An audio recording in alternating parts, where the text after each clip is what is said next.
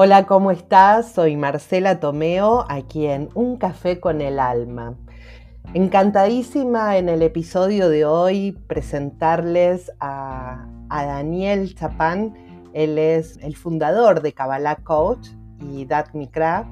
Ha dedicado sus últimos 13 años a una búsqueda incansable al desarrollo personal y espiritual a partir de los principios de la Torah y la Kabbalah. ¿Cómo estás, Rabino Daniel? Shalom, hola a todos. Hola Marcela, ¿cómo estás? Bienvenido, muchísimas gracias por aceptar eh, la invitación y venir a hablar a nuestro podcast de Un Café con el Alma, de la Kabbalah y la Torah, que es un tema que, bueno, que para mucha gente es muy nuevo y cómo, cómo esto se puede hacer un match entre un coach y la Kabbalah.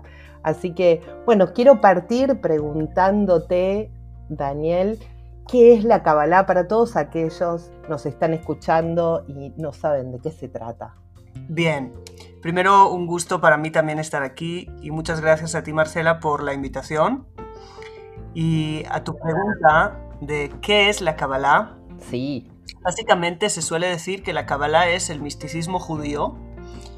Eh, podríamos decir que sí es cierto que hay cierto grado de misticismo en toda la sabiduría de la Kabbalah, pero en más profundidad podríamos decir que la Torah, que es básicamente, em, podemos decir, lo que se refleja en el libro conocido popularmente como la Biblia, Pentateuco o otros nombres, esta misma tiene cuatro niveles de interpretación. Tenemos el sentido literal, lo que se suele leer, las historias, y luego podemos ir a cuatro niveles más profundos. El último de ellos se llama el Sod, que en hebreo significa los secretos o los misterios. Mm. Nosotros creemos que ese libro, más allá de un libro de historias, fue como un manual divino para la creación del mundo y pasa a ser como un molde, digamos esas historias serían como un molde o patrones de la historia de la humanidad. Por lo tanto, cuando nosotros ahondamos en los misterios y los secretos de esas historias, estamos ahondando en los secretos de la historia que nosotros vivimos, de nosotros mismos, de nuestras vidas, todo desde un prisma divino, desde un prisma mucho más elevado, trascendental, para ver las profundidades y los secretos y los misterios de la historia de nuestras vidas. Así pues, podría decir que la Kabbalah son aquellos códigos y aquellos secretos y aquellos misterios para ver y conocer los misterios de nuestra realidad. Sería un poquito la definición que yo le daría. Qué hermoso lo que, lo que me contás. Bueno, quiero contarles a la audiencia también que Daniel Chapanes tiene su canal en YouTube con 123 mil suscriptores. Yo soy una de ellas, que me encanta cómo cómo todo esto que vos contás de la Kabbalah, de la Torah, los salmos que tienen, cómo lo lleva el coach a la actualidad, ¿no? Por ejemplo, he escuchado en estos, estos últimos días, eh, hazte estas preguntas y nunca serás el mismo. Sí, la verdad que mi enfoque desde el principio fue no presentar una religión más.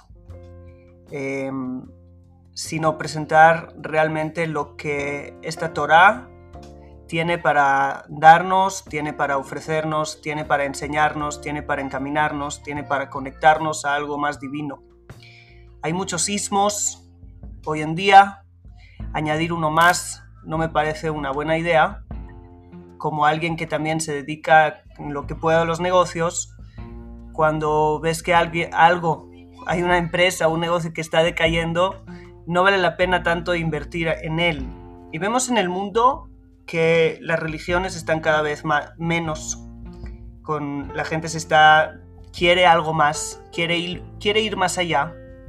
Y aunque pienso que la religión le ha aportado al mundo muchas cosas buenas, creo que la gente está buscando algo más. Entonces, yo me gusta escuchar la sintonía de lo que Dios está haciendo en la realidad y quiero ser parte. Quiero tocar, digamos, em, si, puedo, si lo pusiéramos en la metáfora de que estoy tocando una melodía, me gustaría que mi melodía vaya acorde con la sinfonía divina de lo que está ocurriendo en la realidad. Claro. Y es lo que intento hacer, intento presentar todas las herramientas y todas las cosas buenas que tiene esta sabiduría para aportarnos, más allá de que la gente venga a convertirse en algo que yo quiero que se conviertan, sino presentar la luz, el que quiera puede acceder a ella, el que... Eso es, eso es a lo que me dedico, eso es a lo que hago. Me encanta, me encanta tu labor, me encanta cómo lo haces y, y esto que vos acabás de decir, bueno, cuando un negocio va mal, ¿dónde invierte uno, no? Em, es como que todo este mundo de la Kabbalah nos hace ver de que de alguna manera todos los problemas que nos enfrentamos diariamente, ¿no? De amoroso, del negocio, de, bueno, familiar eh, o en relación con un otro, amistades, tiene que ver mucho con, con uno, ¿no? Eh, partir no solucionando el problema parece como afuera, sino partir desde adentro. ¿Y cómo te ayuda la cábala a ver esto? Bueno, nosotros siempre partimos de un dicho del Zohar, más eh, específicamente el Tikunea Zohar. El Zohar es un libro que escribió Rabbi Shimon Bar Yochai. Bueno, no lo escribió él, pero son las enseñanzas de Rabbi Shimon Bar que vivió más o menos en el siglo II de la era común. Y en una parte que se llama Tikunea Zohar, él escribe que el hombre es un mundo pequeño. Sí. Es decir, existe el mundo, la realidad que nosotros vemos, y el hombre es un mundo pequeño. Esto no es solamente un dicho bonito, aparte de que lo es, es muy hermoso, pero además es una realidad espiritual. Cuando se nos dice que el hombre es un mundo pequeño, significa que en cada uno se encuentra como un microcosmos de la realidad que le rodea. Significa que yo, haciendo un trabajo interno, yo, em, trabajando conmigo mismo, puedo tener influencia en el, eh, sí, haciendo, es decir, trabajando en el microcosmos, puedo tener una influencia también en el cosmos entero. Esa es una creencia eh, muy arraigada dentro de la Kabbalah. Por eso es que siempre tendemos al trabajo interno, al trabajo interior, y no tanto al trabajo exterior. Claro. No intentamos arreglar solo los problemas fuera, que también a veces es necesario, pero siempre empezar por dentro. Si hay un problema fuera, nosotros le llamamos un resultado, eh, un resultado en Malhut, que es la última de las Sefirot, que representa el mundo de la materia y el mundo de la acción. Y hay que mirar más arriba o hay que mirar más adentro. ¿Qué está desencadenando ese problema allí dentro de nosotros y de cada uno? Es tan así que los más grandes cabalistas de la historia em, siempre veían incluso las cosas que ocurrían a nivel, en su generación, a nivel universal, como cosas que tenían que ver con ellos, tomaban incluso responsabilidad a veces, nunca culpa, pero sí responsabilidad, de cosas que estaban ocurriendo en otro lugar del mundo que no tenían nada que ver con ellos, guerras y otras cosas. Pero el simple hecho de que mi alma haya sido mandada en una época, ¿sí? Que están ocurriendo estas cosas, tiene que ver conmigo, así lo veían ellos, y cuanto más grande es el alma, más acapara, es decir, más se siente conectada con todas las cosas que pasan ah, en, digamos, en campos más extendidos. Se cuenta también, perdón que me largo en este punto, pero lo considero muy importante. No, por supuesto, vamos, adelante. Se cuenta también de uno de los grandes eh, sabios de la Kabbalah, que era costumbre allí en su lugar que la gente le iba a visitar y le daba un papelito con su nombre y el nombre de su mamá. Mm. Y el, sabio cabalista miraba el nombre y a través de las letras de los nombres conseguía saber muchísimas, muchísimas cosas acerca de la persona. Eh, y se ve que una vez le trajeron a, este gran sabio de la, de, de la Kabbalah un papel con el nombre de alguien y se quedó encerrado en su habitación después de eso durante un tiempo. Cuando sus alumnos le vieron que no salía, eh, intentaron llamarle y les dijo, hoy quiero quedarme aquí, pasar la noche solo, no quiero salir, bueno, pero habrá que cenar, hoy no quiero cenar, hoy quiero estar aquí solo. Y al día siguiente, cuando salió, le, le preguntaron qué pasó ayer a la noche. Dijeron, cuando, cuando esta persona me, me trajo el papel, vi cosas tan graves que él estaba cometiendo que no entendí por qué cosas tan graves tienen que ver conmigo. ¿Por qué me trajo a mí el papel? ¿Qué me están queriendo decir a mí de que yo vea en esa persona que está cometiendo cosas tan graves? Seguro eso tiene una relación conmigo. Claro. Y estuve toda la noche, ¿sí? de alguna manera haciendo una introspección profunda en mí mismo ¿Qué puntos hay que yo esté conectado a algo que tenga que ver con eso? Obviamente no lo mismo, no significa que yo veo algo, significa que yo cometo lo mismo, pero significa que de alguna manera sí tengo alguna relación y sí tengo que empezar un proceso de introspección y de rectificación. No como una culpa, pero sí como una responsabilidad, como un trabajo de tikkun, rectificación, que el concepto del tikkun y la rectificación es algo muy importante en la Kabbalah. Por supuesto. Y también, bueno, eh, me lleva a, pensar eh, todo este trabajo de, introspección y, cómo, la Kabbalah ayuda. ¿Cuál es la pregunta más común de todas las personas que te consultan que los ayudes eh, a través de la cábala. ¿Cuál es la, problemática que en estos últimos tiempos las personas te van y te preguntan de cómo salir adelante y que, entiendo que la cábala los ayuda en todos los aspectos, ¿no? Sí, yo creo que al final, em, aunque sean preguntas que a veces son distintas, todas van a una misma dirección. La gente necesita respuestas a muchos interrogantes que tienen.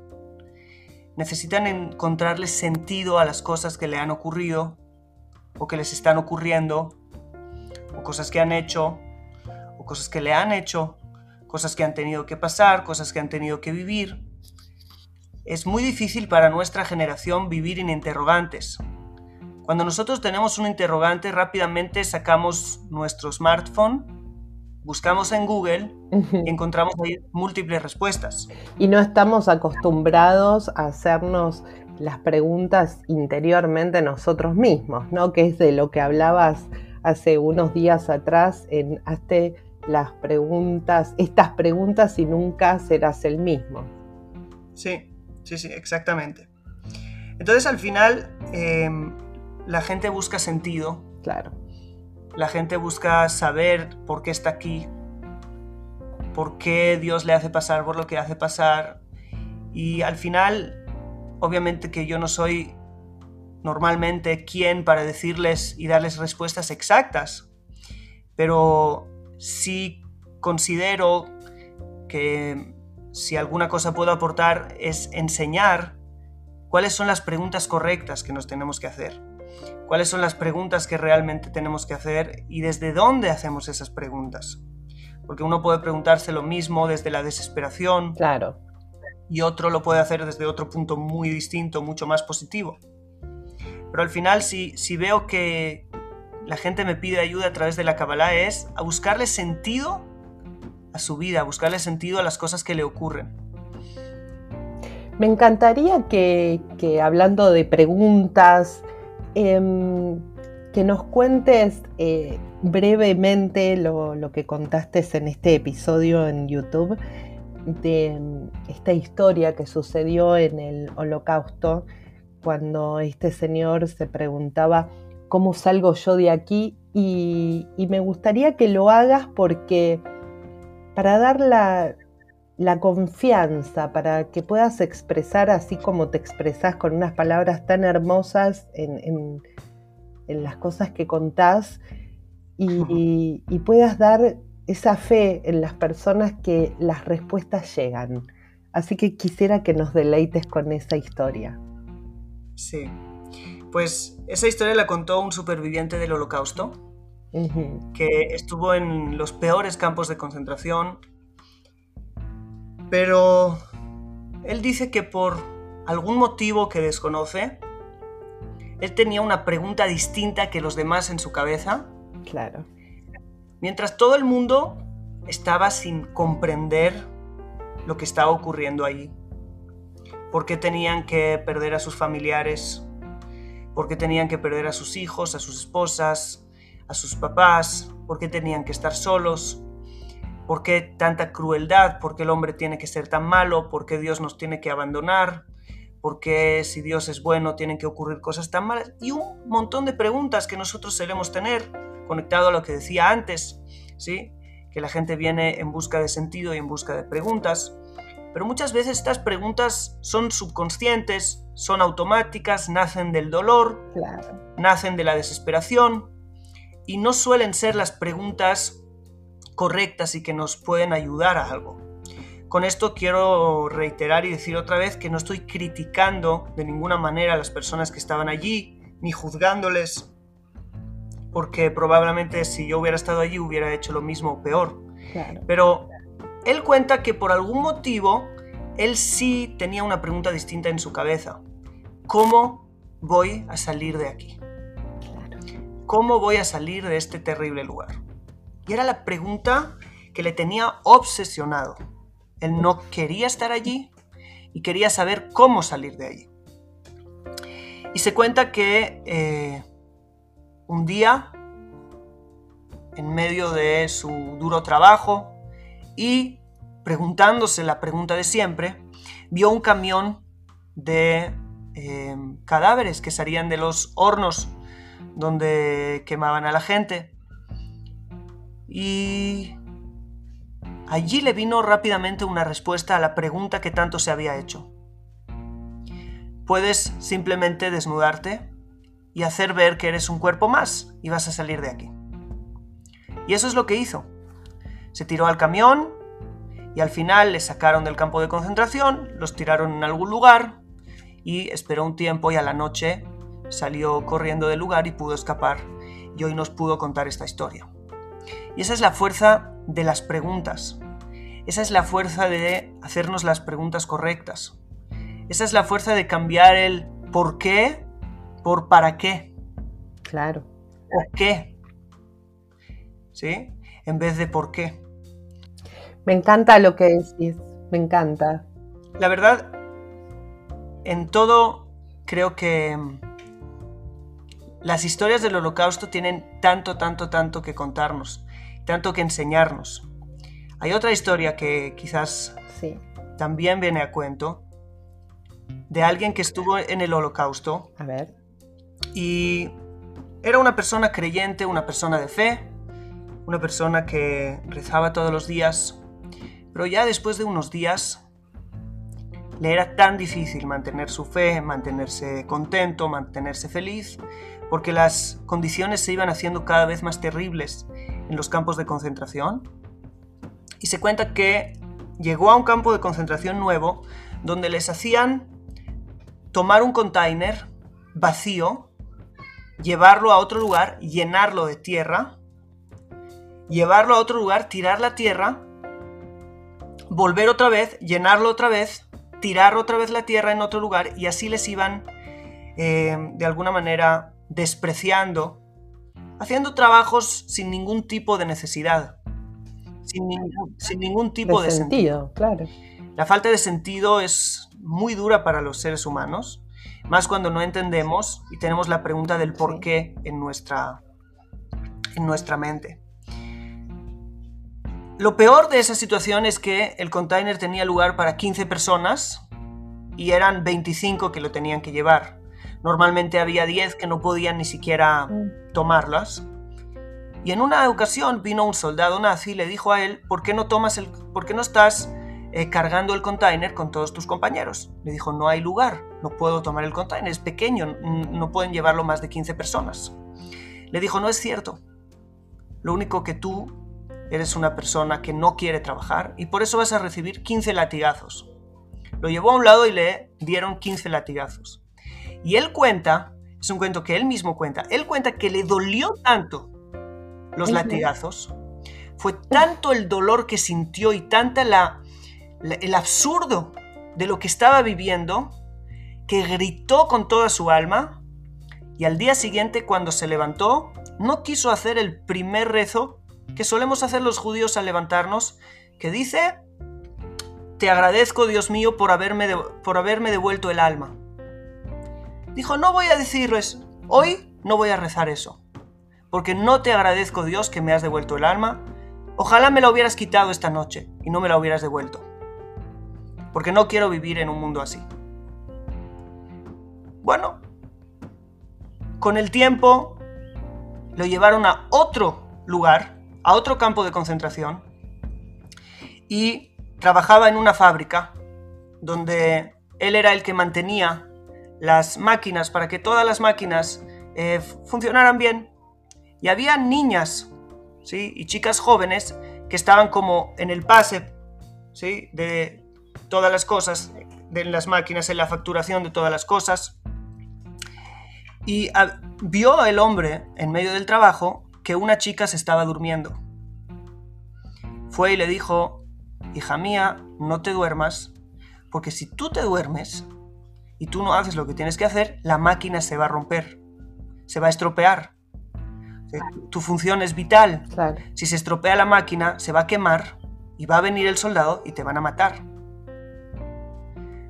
Y le dijo, no, la verdad te voy a decir, ya no me importa. No me dan de comer aquí, trabajo todo el día. Y después a la noche voy a trabajar por un pedazo de pan y un vaso de agua. No duermo y ya no vivo. Entonces, si me duermo, no puedo hacer nada. Al cabo de un tiempo, él escucha olor a quemado y ya sabe lo que pasó. La chica se durmió.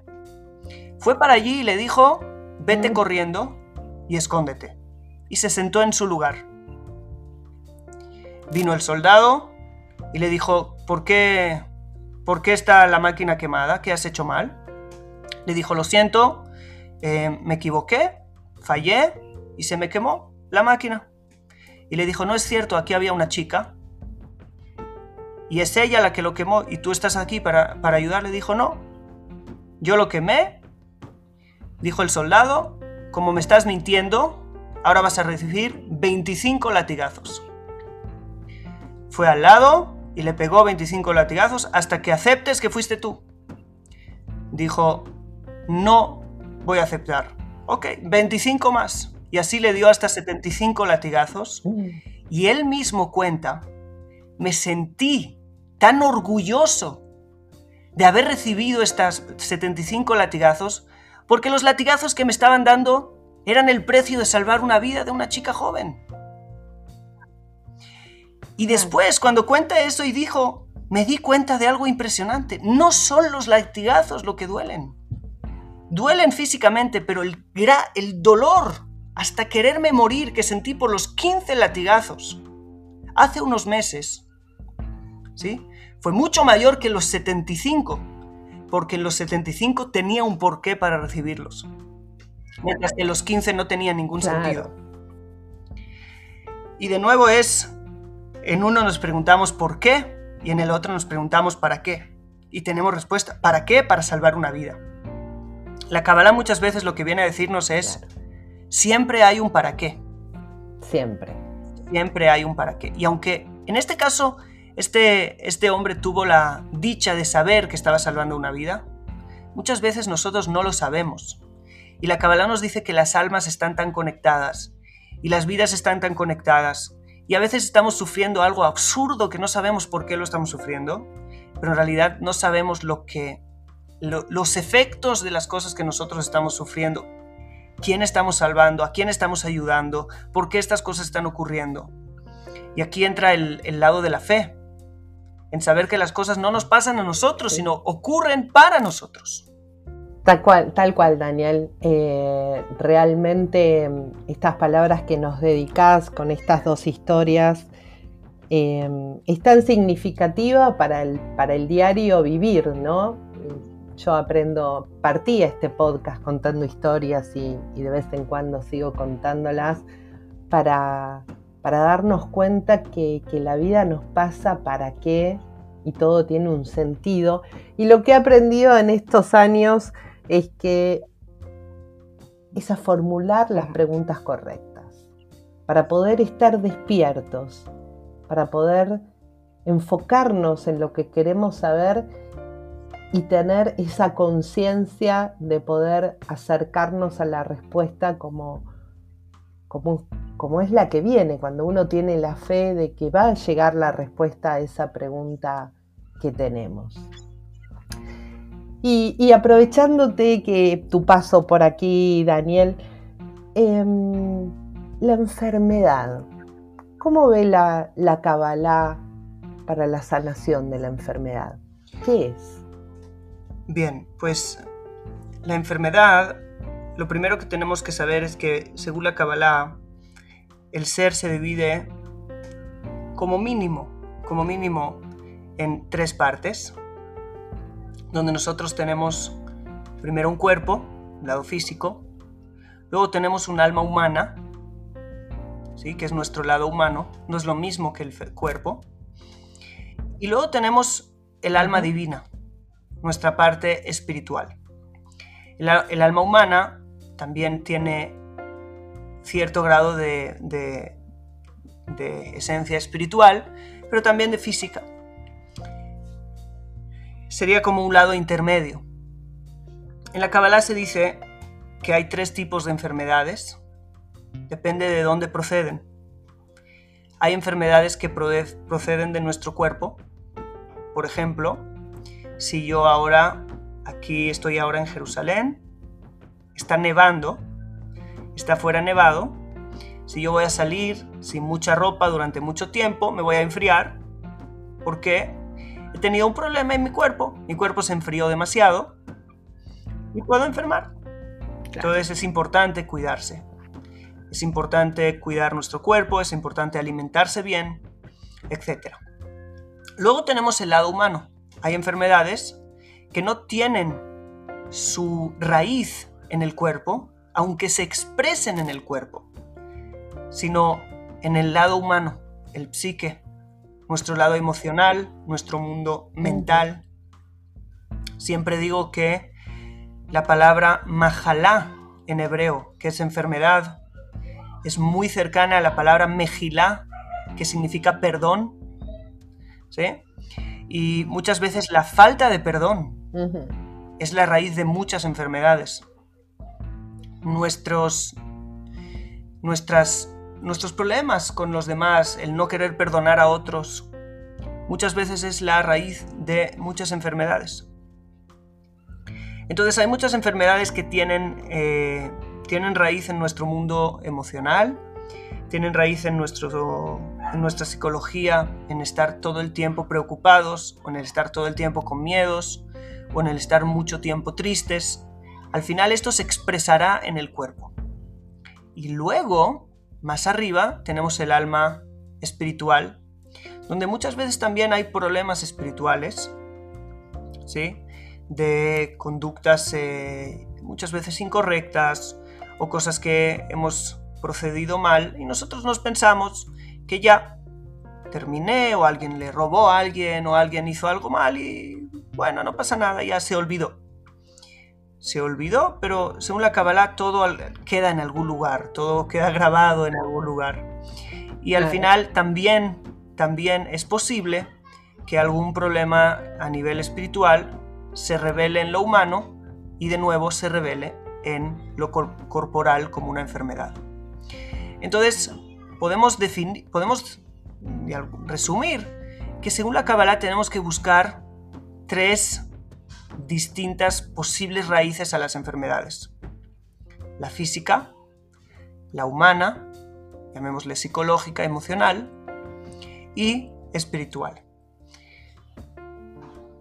Eso es un poquito lo que yo suelo hacer para intentar eh, ayudar a la gente. Muchas veces hay gente que viene a nosotros con problemas de enfermedades para que le ayudemos. Y normalmente es porque ya han probado de todo. Y yo suelo buscar la raíz, suelo buscar la raíz, tengo varias herramientas, para buscar la raíz de dónde vienen estos problemas, si en un lugar espiritual, si en un lugar humano, si en un lugar físico. Muchas veces también hay problemas generacionales. Es decir, de las generaciones pasadas que se van pasando de generación en generación. Y de nuevo pueden ser en estas tres, llamémosle esas tres dimensiones, la espiritual, la humana o la física. Entonces, así vemos nosotros las enfermedades y así buscamos siempre una solución a ellas desde la Cábala. Muchísimas gracias, Daniel. Contale, contale a la audiencia dónde puede encontrarte para, para, bueno, para tener tus servicios de coach y bueno, seguirte por supuesto en tu canal de YouTube. ¿Dónde más te encuentra y cómo? Bien, pues básicamente nosotros eh, tenemos el canal de YouTube que antes llevaba el nombre de Kabbalah Coach y aún nos pueden encontrar por Kabbalah Coach, pero el nombre del canal oficial ahora es Daniel Chapán, que es mi nombre. Eh, este es el primer canal donde hacemos vídeos siempre de reflexiones de vida, de reflexiones de crecimiento personal, de crecimiento espiritual, de Kabbalah, de Torah, de Salmos. Y luego tenemos otro canal que está más enfocado a los estudios bíblicos desde el punto de vista hebreo, que se llama Dat Mikra. Luego están nuestras páginas web, nuestros canales de Facebook, ¿sí? la página web de Kabbalah Coach, la página web de Dat Mikra. Todo puede aparecer en Google poniendo, poniendo mi nombre, eh, Daniel Chapán, y ahí nos pueden encontrar. Si alguien tiene dudas personales, la gente me suele escribir emails en info.kabbalahcoach.com. Muy bien. Sí, ahí nos pueden. Y ahí te encuentran entonces. Bueno, muchísimas gracias Daniel. Eh, no, te no te robamos más tiempo por hoy. Estoy totalmente agradecida que hayas estado aquí en un café con el alma y dejarte invitado para alguna otra ocasión y vengas a deleitar a la audiencia para, bueno, para, para todos estos conocimientos que tenés de, de la Kabbalah, la Torah y, poder ayudar desde este humilde lugar a, más personas que te puedan seguir. Así que quedas totalmente invitado. Con muchísimo gusto, ha sido un gusto para mí y un placer para mí también, Marcela.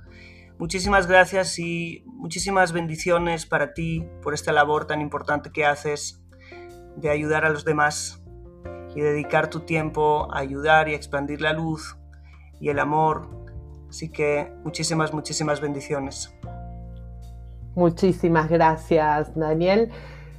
Y bueno, y nos despedimos entonces hasta el próximo episodio de Un café con el alma, donde habrán más invitados, donde, donde te espero en este rincón para poder seguir creciendo, viviendo esta vida, este milagro, esta luz para seguir adelante, aprendiendo.